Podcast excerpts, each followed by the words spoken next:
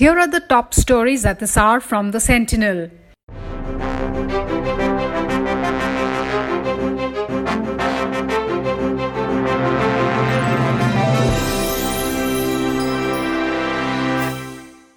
Extremely severe cyclone Amphan packing winds of up to 190 km per hour made landfall between Digha in West Bengal and Hatia Island in Bangladesh leaving a trail of destruction in coastal Orissa and parts of West Bengal. Two women were killed in Howrah district and Minakhan area of South 24 Parganas district in Bengal due to uprooting of trees. Heavy rains lashed Odisha and Bengal with winds gusting up to 185 km per hour, uprooting trees and electric poles. At least 6.58 lakh people were evacuated in West Bengal and Orissa before the cyclone struck. NDRF Chief S.N. Pradhan said 20 teams had already begun road clearing operations in Orissa, while the 19 units deployed in West Bengal were shifting people to safety. Kolkata and nearby areas are seeing winds of over 100 km per hour and pounding rain after Cyclone Amphan, one of the worst storms over the Bay of Bengal in years, hit these areas. The centre on Wednesday said domestic flight operations would resume from Monday in a calibrated manner, laying the ground for gradual resumption of scheduled commercial flight operations that have been shut since March 25th. Domestic civil aviation operations will recommence in a calibrated manner from Monday, May 25, 2020. All airports and air carriers are being informed to be ready for operations from May 25th. SOPs or standard operating procedures for passenger movement are also being separately issued by the Ministry of Civil Aviation. Union Minister Hardeep Singh Puri tweeted.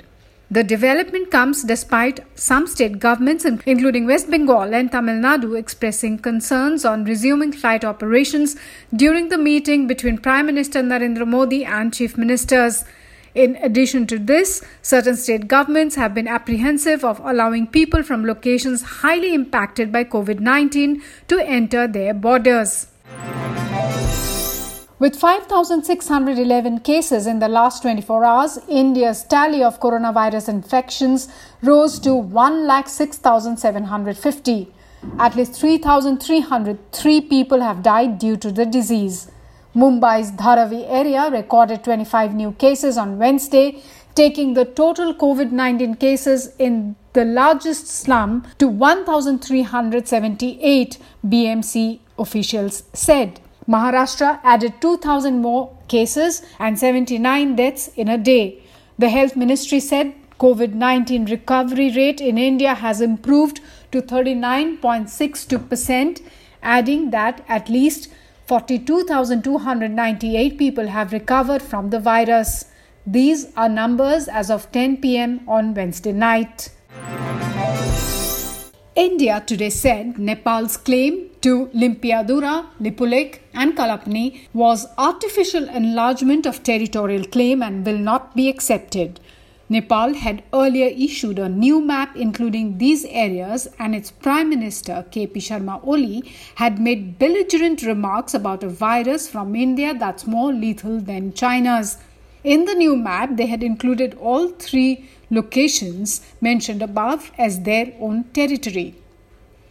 Asked about the matter today, the Foreign Ministry of India said the Nepal government's unilateral act is not based on any historical fact or evidence. The move, ministry spokesperson Anurag Srivastava said, was also contrary to the bilateral understanding to resolving the outstanding boundary issues through dialogue. Nepal is well aware of India's consistent position on this matter, and we urge the government of Nepal to refrain from such unjustified cartographic assertion and respect India's sovereignty and territorial integrity. We hope that the Nepalese leadership will create a positive atmosphere for diplomatic dialogue to resolve the outstanding boundary issues, Srivastava added. The US today said border disputes with China, be it in Ladakh or in the South China Sea, are a reminder of the threat by China. The strong statement by Alice Wells, outgoing Assistant Secretary for South and Central Asia, came days after several instances of Chinese incursion by land and air, one of which led to a face off between Indian and Chinese troops. The provocations and disturbing behavior by China that poses questions about how China seeks to use its growing power, the US said. Over the past few weeks, reinforcement of troops across the border was conducted of China after reports of China pitching tents near River Galwan in Ladakh, a 1962 flashpoint, has seen aggression in the recent days and increasing construction activities in areas around Ladakh. Chinese doctors are seeing the coronavirus manifest differently among patients in its new cluster of cases in the northeast region compared to the original outbreak in Wuhan suggesting that the pathogen may be changing in unknown ways and complicating efforts to stamp it out. Patients found in the northern provinces of Jilin and Heilongjiang appear to carry the virus for a longer period of time and take longer to test negative. Qi Haibo, one of China's top critical care doctors, told state television on Tuesday. Patients in the northeast part of China also appear to be taking longer than the one to two weeks observed in Wuhan to develop symptoms after infection, and this delayed onset is making it harder for authorities to catch cases before they spread, Qi said. Two border security force soldiers were killed in a terror attack on the outskirts of Srinagar on Wednesday, the police said. The terrorists fled from the BSF picket with the guns of the two paramilitary soldiers. The terrorists came on a motorcycle. The attack comes a day after security forces killed a top commander of the terror group Hizbul Mujahideen in Srinagar. During the operation, 15 houses where two terrorists were suspected to be hiding were destroyed with explosives.